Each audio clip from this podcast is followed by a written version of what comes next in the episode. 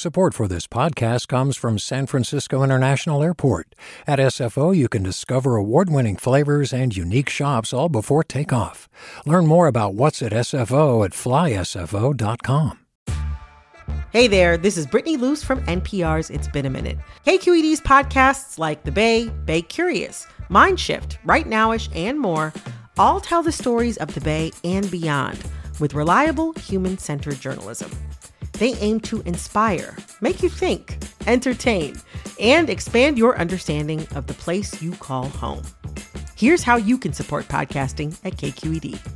Showing your support is easy, and you can join Brittany in supporting KQED Podcast too at donate.kqed.org slash podcast. That's donate.kqed.org slash podcast. From KQED.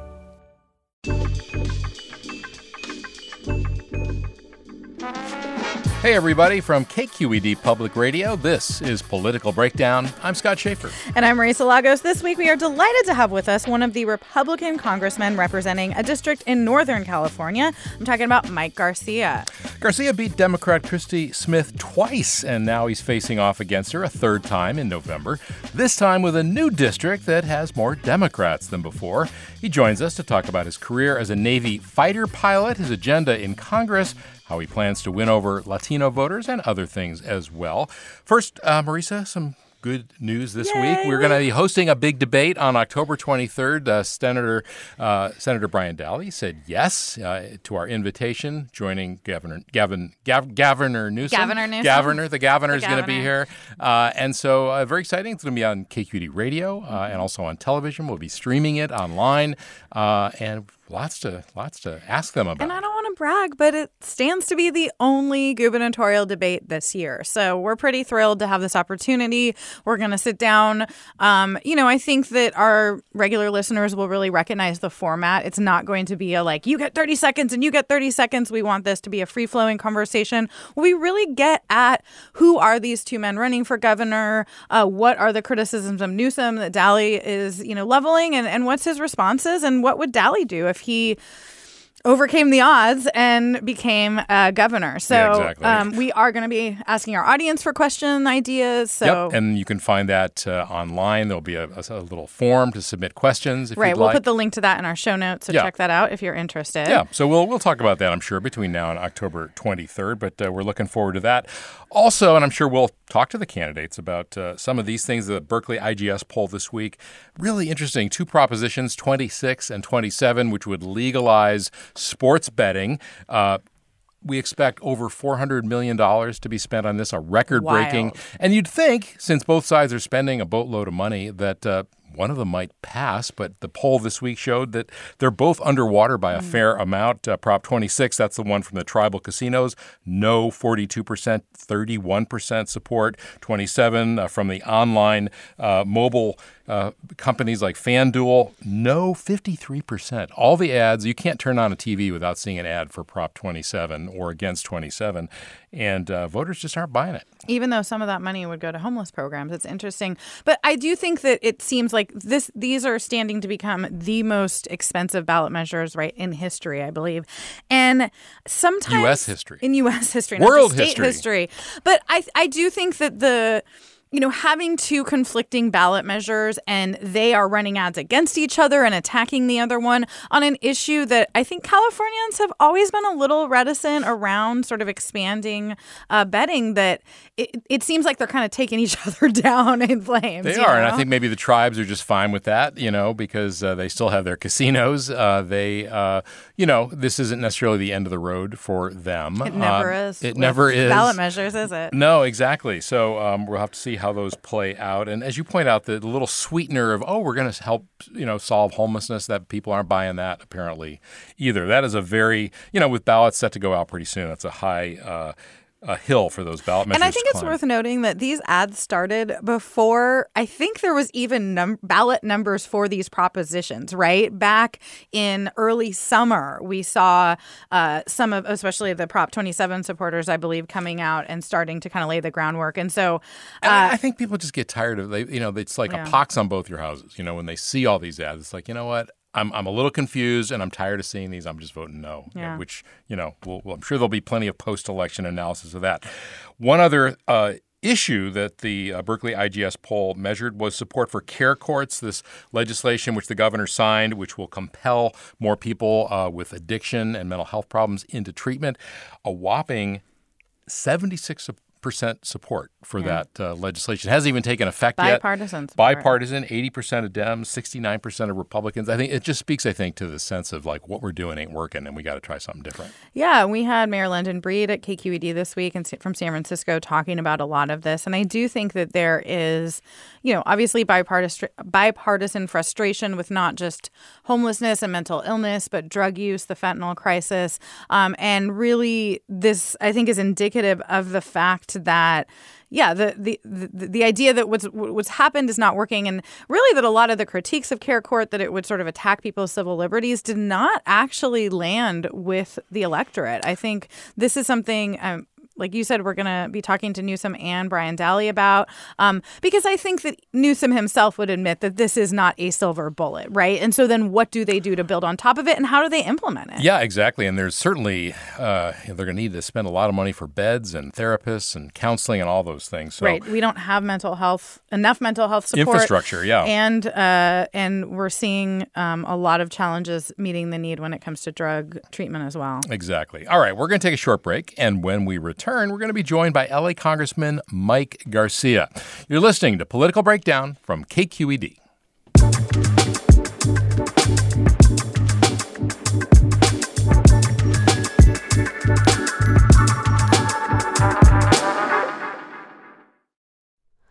Hi, it's Terry Gross, the host of Fresh Air.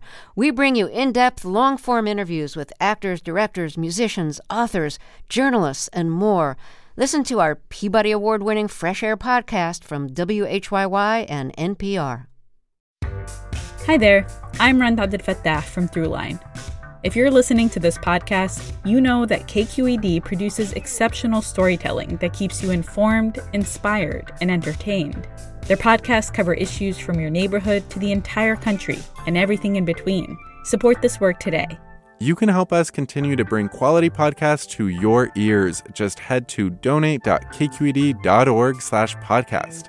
That's donate.kqed.org slash podcast. And welcome back to Political Breakdown. I'm Scott Shafer here with Marisa Lagos. We're excited to have with us today one of the few Republicans in recent years to flip a California House seat from blue to red. Mike Garcia is a former Navy fighter pilot who represents a congressional district north of LA. It includes the cities of Lancaster, Santa Clarita, and Palmdale. Congressman Garcia, welcome to Political Breakdown. Good to have you. Hey, good good to be here, guys. Thanks thanks for having me. I appreciate it. Well, you know, on our show, we always like to talk about people's bio, you know, how they got to where they are. And so we want to begin, you know, kind of at the, At the beginning, beginning. at the beginning with you. I know we know you were raised in Santa Clarita by your mom and your stepdad. Your Mm-hmm. birth parents were both from Mexico, I think. Um, Uh, just my just my father's side. Yeah, my mom uh, was born here in the United States, and my dad's uh, side uh, born in Sonora, Mexico. He immigrated here when he was nine years old back in 1959 with the rest of his family. yeah. So were you closely tied to your Mexican family growing up or Yeah, Tell yeah, very that. much so. Uh, you know, at, at one point, I actually lived uh, with my grandmother on my dad's side as well as my dad. So you know, three generations under one roof. Uh, uh, and then uh, a lot of my aunts and uncles are still living here in in my district in the Antelope Valley uh, from my dad's side. My my father just passed away a couple of months ago, I'm so sorry. Oh, sorry. He's looking down on us. But uh, you know, that's where I learned the work ethic, the pride in, in working hard and valuing uh, your your quality time with your family, but also the the you know reaping the benefits of the hard work and really earning it. Uh, that, I think that's the biggest thing we take from our from our heritage. What Yeah. was it like growing up in a multi generational household like that? Well, it wasn't full time. It was just a few weeks here and there, but it was crowded. You know, living in uh, uh, in my grandmother's house in Sylmar, uh, small, probably 1,000 square foot home. Uh, uh, a little cramped, but you know, we, we, we figured out how to make it work, and uh, you know, it makes you appreciate things a little bit more when you when you're able to get the little bit bigger home and and get a little more freedoms, especially as a kid. But you you recognize that you know you need to work a little harder, and it pays off in the end. So uh, you know, and that's that's the thing that I'm I'm proud of is that uh, I didn't I didn't come from this uh, you know uh, wealthy background. I, I, have worked for what I've achieved, and um, I've learned it through hard work. And and success is a product of that that work ethic that I learned as a very young kid. Yeah, tell us about your mom and stepdad. I know your stepdad was a LAPD officer. Um, what what was your mom like, or what is she like, and what was growing up in that household all about? Yeah, my mom is still she lives you know just two miles away from me, and she's uh, the the patriarch uh, the, the matriarch of our family, obviously the backbone and she still watches, uh, uh, helps with watching my two boys when I'm on the road, uh, uh Preston and Jett. Preston is now 16 and Jett is six. So my mom was a fantastic role model for me, strong Irish German descent, you know, as well as my grandmother. So always had her as a role model. Again, strength and, and, and fortitude and, and principles and, and what she believed in her values and then my stepfather, yeah, was LAPD uh, from the 70s, early 70s on, and mm-hmm. and uh, so really got to see firsthand what our what our police officers go through and the risks that they go through on a daily basis. And uh, you know, it's an uncomfortable feeling not knowing if a family member's coming home that night when you see things like the the riots and you know 1992 and uh, the, the, Hollywood shooting, the, the the big Hollywood shooting that he was a part of, and so you really appreciate what, what law enforcement goes through and, and you really you know understand that they're human beings um, and they're they're vulnerable in many cases and so we do need to back the blue and we need to make sure that we're doing everything we can for law enforcement what do you remember about that time you mentioned the rodney yeah. king riots and you know the beatings yeah. that were caught on on tape one of the very first times something like that was videotaped what what was your stepdad's take on all that well, obviously, very heartbreaking. Uh, the the riots themselves. Um, you know, I remember being in Santa Clarita. We're, we're roughly what 40 miles north of downtown LA, and, and where the, the worst of the riots were. And I remember uh, knowing he was he was in the streets that day. He was, uh, uh I believe, he was a lieutenant at that time in the LAPD, and mm-hmm. uh, part of the leadership that was going around to assess what was going on. And you see you know, over the hills south of us in Santa Cruz, you see the smoke billowing up from the fires that were burning from the looting and the rioting. And, uh, you know, it's, it, it's nerve wracking to know that your loved one and my stepdad, who, uh, you know, treated me like his son and I treat him like my father, was down in the midst of that. And so, um, you know, the, the, the police, uh, the, the rank and file sometimes, uh, you know, get a bad rap for things. And, and, and in the end, they're trying to just make peace. They're trying to make sure that everyone can go home that night safely. And, and we've got to make sure that we do the same for them. Well, despite the anxiety that must have caused you as a kid, I know from age six you wanted to be a, a fighter pilot. Um, yeah. What what drew you to that? How how did you get that exposure? Like, did you guys go to air shows? I mean, I grew up near Miramar Air Force Base, so that was a common thing we saw, you know, as a yeah. kid. Yeah, no, I grew up. Uh, actually, when I, when I lived in the San Fernando Valley, I lived in an apartment complex with my mom and my older brother was about seven is, is, is seven years older than I am. Uh, and so we lived just uh, on short final approach of Van Nuys Airport. So we would see the C-130 cargo planes from the Air National Guard, like you know, fly 300 feet above our apartments. And uh, I just thought it was the coolest thing in the world. I was five or six years old at that time, and then my brother uh, got me into model airplane building. We went to all the air shows, you know, the Van Nuys Air Show, Edwards Air Force Base, and uh, Miramar, as, as, well as uh, El Toro at the time. And so I, I just got into it, and I ended up taking a tour of the USS Ranger, which was a an older aircraft carrier, and it happened to be in dry dock where they, you know, they they lifted up out of the water to cool. do repair. And I was eight years old uh, and I remember walking underneath this aircraft carrier and, and, and then being in the bridge of the, of the captain's uh, chair, you know, and seeing the flight deck. I was just inspired. I knew then at the age of eight, I wanted to be a naval aviator, fly jets off of an aircraft carrier.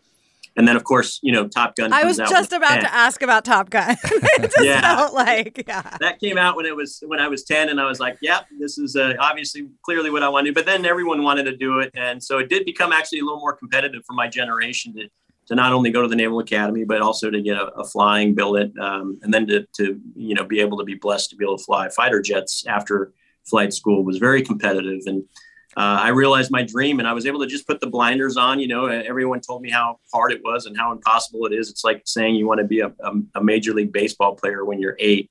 You know, no one believes it, but uh, uh, there's a, only a few hundred naval aviators at any given time, and and uh, I was honored and blessed. But again, it was on the back of hard work. It was on the back of a lot of studying and a lot of uh, you know, uh, work uh, physically, you know, working out and, and, making sure I was in, in the right condition to do it. And, uh, and but what a huge honor. And I know your your son, your, your younger son, is named Jet J E T T. I assume. Uh, yeah, that is no yeah. coincidence. Well, no, actually, wasn't my call. My wife wanted to name him Jett, and I eventually uh, rolled over on it. I didn't want people to think that it was me, you know, trying to uh, self prophesize my son into a, a, career like that. But he is a, a, spitting image of me, and he's he's uh, he's into aviation now as well, and baseball and everything that I was. So uh, we'll see. I don't I don't uh, I let my kids uh, figure out their own way and just uh, help them and uh, treat, you know teach them the right values, teach them the right principles, so that whatever they want to do, we can we can yeah. you know, make sure that they're successful in it. So you went from high school to the U.S. Naval Academy in Annapolis. Um, mm-hmm. You got a master's degree in national security from Georgetown in 1998. Um, mm-hmm. What you know? What drew you to that? What was that experience like? Uh, it was it was a fantastic experience. Uh, what what they had at the Naval Academy was a program where if you finished your credits uh, a semester early, and you had a GPA over you know 3.7 or whatever it was, uh, the Navy would would help pay for graduate school during your last semester at the Naval Academy. So. It, I graduated the Naval Academy in May of 1998 um, and but what, but I started taking graduate courses at Georgetown in January of 1998. So six months, five six months before I graduated, I was actually starting my graduate program at, at Georgetown. And so it was it was weird because I still had to go back to the Naval Academy every night to sleep. Still had to mm. participate in the drills and the, all the military uh, you know regimen that the Naval Academy is known for as a senior there. Uh, but then in the morning, I had to drive to Washington, D.C. to attend courses at uh, Georgetown. Um, so I got to see kind of both ends of the spectrum. And even even though uh, you know Georgetown was at the time a pretty conservative school as well, uh, it was still a real college campus that I had never experienced. So it was like getting you know released from uh, prison every day to go uh, hang out with the regular folks. So, but learned a lot. Just fantastic teachers. Learned a lot about national security not only our nation's history, but the strategic partnerships with nations like Israel and Taiwan. And that's been really foundational work for me. And that, that's something I don't talk about too much on the campaign trail, but I am a national security, you know, nerd. I love uh, all things national security, not just the military, but the the geopolitical partnerships, the histories of, of our partnerships, and uh, making sure that we're we're doing you know what's right, but also learning from the lessons of our past mm-hmm. and making sure that we're not repeating those those mistakes that we've made as a nation before. Yeah, I know you saw combat during the second Iraq War. I'm curious, like what you took from it, and if, if there's anything you think people who have not been in that experience should know. Well, you know, I spent uh, by the time I was there. Let's see, it was 2003. So you know, I was 27 years old. Um, I had been flying the F-18 Super Hornet at that point for two years professionally, and so uh, between three years of flight school, two years of training leading up to that, I you know, I had I was I was ready for combat, but you always you always feel vulnerable. Obviously, being launched off the front end of an aircraft carrier at night uh, going into a foreign nation, uh, crossing borders, uh, in, in, many cases across multiple countries. Uh, you've got Iran to the to the east uh, of where we launched, you know, illuminating you and targeting you the entire time, and not shooting at you, but they they were a threat. And then once you get in country into Iraq, you know, you're you're flying over people that want to kill you, and your job is to make sure that the good guys on the ground, and in our case, it was mostly Marines, but a lot of Army soldiers on the ground were were protected and, and they were able to work their way north. So they they would start in Kuwait uh, when we arrived in early 03. Uh, they were uh, you know pushing out of Kuwait and then north into Baghdad and Tikrit. And this was when we hadn't uh, caught Saddam Hussein yet. So every morning we woke up, we, we sort of, you know, looked forward to hopefully I was the guy that was going to find Saddam. And um, they ended up finding him, you know, a month or two after we left. But I was there for uh, seven or eight months in, in, in the Persian Gulf there and serving uh, in combat operations. And what you learn is uh, that that you know every moment is precious, and, and that human life is is frankly pretty frail, and that um, war is an ugly thing. Uh, I, I, think we we as elected officials do, need to take uh, these types of situations very seriously and make sure that we're looking at all options before we put our troops in harm's way. Um, but as a former naval aviator who served in combat, I, I can tell you that I'm, I'm, the last one that wants to go to war. I'm the last one that wants to use our military uh, in a kinetic way, the way we did in Iraq. And uh, but we do need that deterrence, and we've got to make sure that we we stand as that that deterrence to avoid war, and if necessary, we we're ready so that we win the war. But um, yeah. it's a, it's an amazing you know spiritual experience to to with with just the push of one button to release you know. Uh, four thousand pounds of high explosive ordnance that you know is is going to you know do do damage um, and so it's a it's a responsibility that we don't glorify. I, I don't look back on it and, and think how uh, cool of an experience it, it, was. It was a great job, and uh, a massive responsibility, but I'm glad we were able to make sure that those Marines and those Army soldiers on the ground came home uh, at the levels of, especially in 2003. Yeah, those were the really difficult years with Fallujah and everything. If you're just joining us, uh, you're listening to Political Breakdown from KQED Public Radio. I'm Scott Shafer here with Marisa Lagos. Our guest today is Republican Congressman Mike Garcia. His LA County district includes the cities of Santa Clarita, Palmdale, and Lancaster. He's facing off for the third time against Democrat Christy Smith, who by the way, was our guest earlier this year, in case you want to listen back to that for comparison. Congressman, you've said um, that you got involved in politics or wanted to run for office in part because of COVID. Um, and I realize that you actually ran for the first time in 2019, but you know mm-hmm. ran for a full term in 2020. What was it about the way California or the nation handled COVID that made you want to get involved in public policy? Yeah, and just to clarify, I, I, certainly didn't like the way the nation or California handled COVID, but it wasn't the inspiration for me running. I, I didn't have any inspirations of running for office or being a politician until the 2018 elections. Mm-hmm. Um, what I saw in 2018 was uh, someone in our district get elected uh, by the name of Katie Hill, who I, I frankly I was shocked that she was elected. I, I was I was following the election, but I wasn't participating as much as I, I should have. And I wasn't someone who was a political animal. I wasn't an activist. I wasn't part of any you know political clubs or anything. I was just a businessman at that time at Raytheon. Um, and and when that election happened, it was literally the next day I, I realized that I needed to be more involved and that I didn't uh, believe she was qualified to to represent us uh, in our district. I didn't think she had the life experiences, um, the family experiences to understand what uh, our district needs were.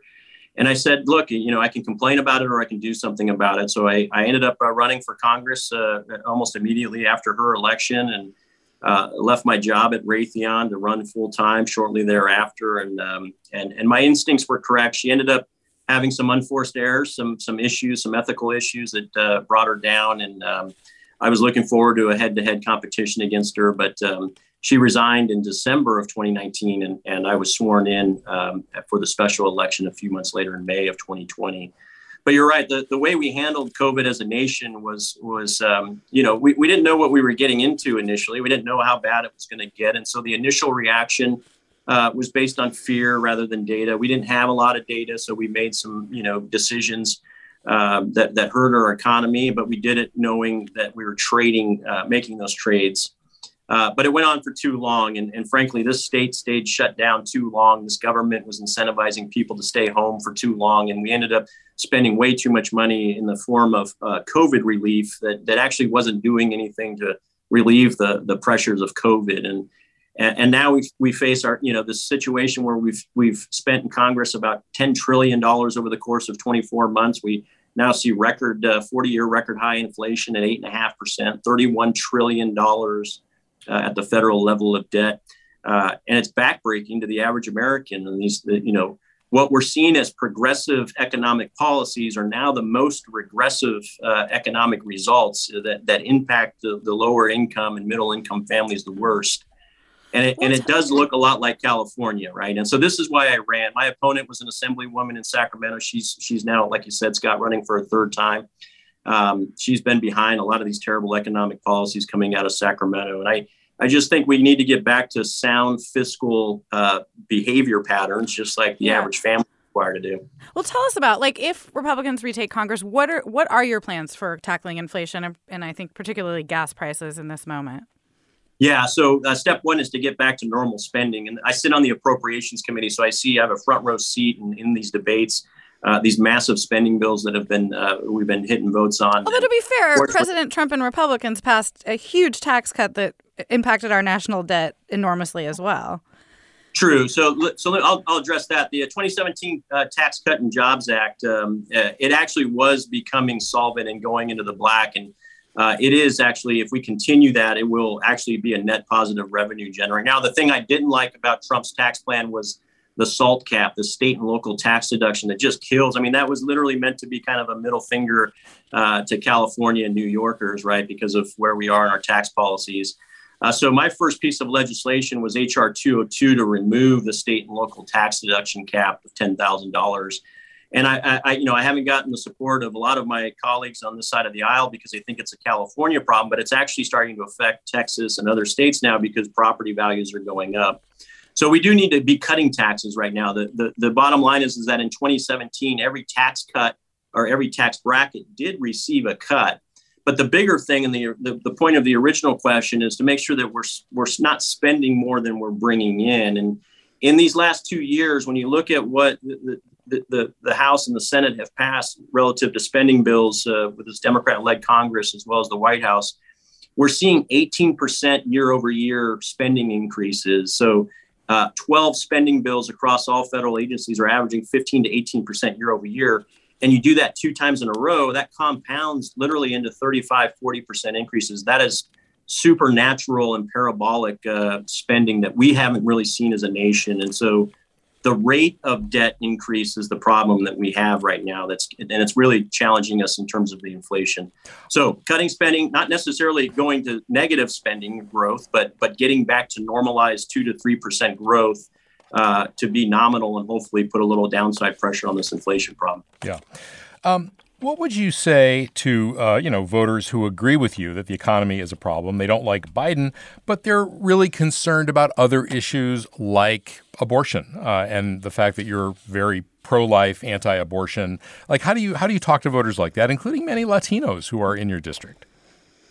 Yeah, and what I'm what we're seeing is the Hispanic Latinos are actually pro-life for the most part as well uh, with their backgrounds. Uh, so you know, the, the, bottom line is you you don't have to you know make one choice and sacrifice the other. And in our case in California, we have a, a proposition on the ballot that you can, if you're strong pro-life or you're strong uh, pro-abortion, you have the option with Prop One. But you've uh, sponsored a federal law that would uh, define uh, contraception from the moment of fertilization, right? So that would ban abortion federally. Yeah. I'm sorry. No, that wouldn't ban life. abortions, but it, it, would it did define uh, conception, not contraception. yes, misspeaking. But yes, and but the bottom line is is that the Dobbs case, the, the the the Supreme Court has ruled that this is a state issue. So what what I think is inconsequential uh, relative to this, this is being decided by the states now. This is literally in accordance with the Constitution, a state uh, right issue, and and and that's what voters are going to be voting on. As Californians, we're going to be able to do that. Other states are doing this as well. So, uh, you, and and regardless of how you feel about abortion, you shouldn't have to be also handcuffed to uh, this terrible economic uh, condition that's that's going to go downhill if we continue to elect folks who don't understand basic economic principles. You know, economics is just physics with dollar signs.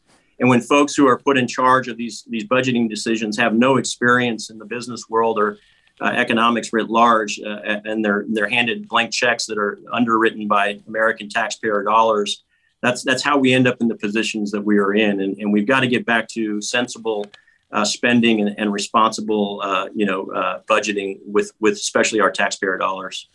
All right, we have like 30 seconds left. I did want to mention, you know, you were there on January 6th. I know that you voted uh, against certifying some state election results. Uh, what's your message to people who are concerned about just the state of our democracy and whether we are going to have free and fair elections when we have a former president who continually says that it wasn't a free and fair election? Yeah, I don't speak for other politicians. I never do that. I don't defend any politicians. Uh, my my loyalty is to the Constitution of the United States. That's that's why I'm here. That's why I wore the uniform. I couldn't care less about the parties. Uh, uh, I think we need weaker parties and stronger leaders. That's why I'm doing this.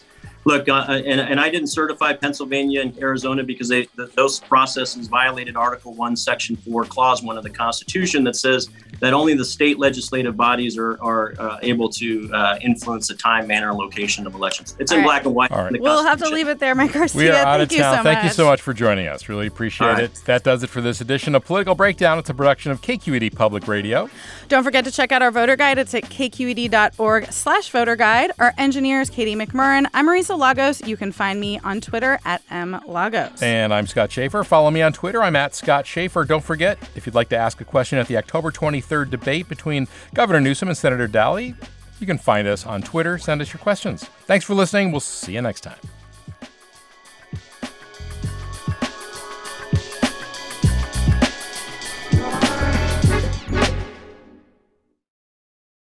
Hi, I'm Sasha Khokha, host of the California Report magazine. Every week, we bring you stories about what connects us in the giant, diverse Golden State. Because what happens in California changes the world. I love this place. We were once seen as like the place to be, California.